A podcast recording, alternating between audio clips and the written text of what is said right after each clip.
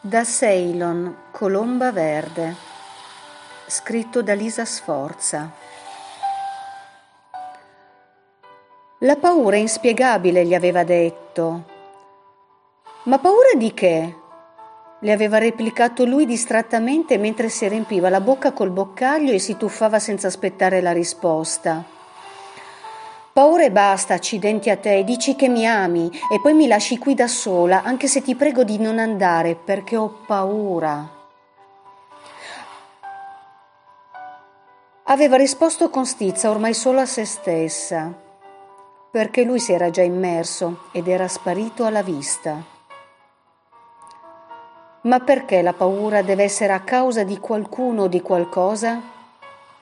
A volte la paura è paura e basta è una sensazione inspiegabile.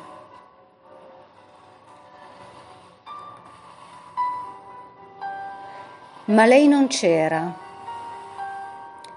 era sparita.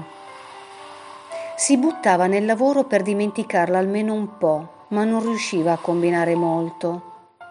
Assunse vari investigatori privati, si rivolse alla polizia e ai carabinieri e spese un mucchio di quattrini nulla. Era sparita senza lasciare tracce. Sapeva che non era successa una disgrazia. Nessuno l'aveva rapita. Non era morta. Sentiva che aveva solo voluto punirlo così.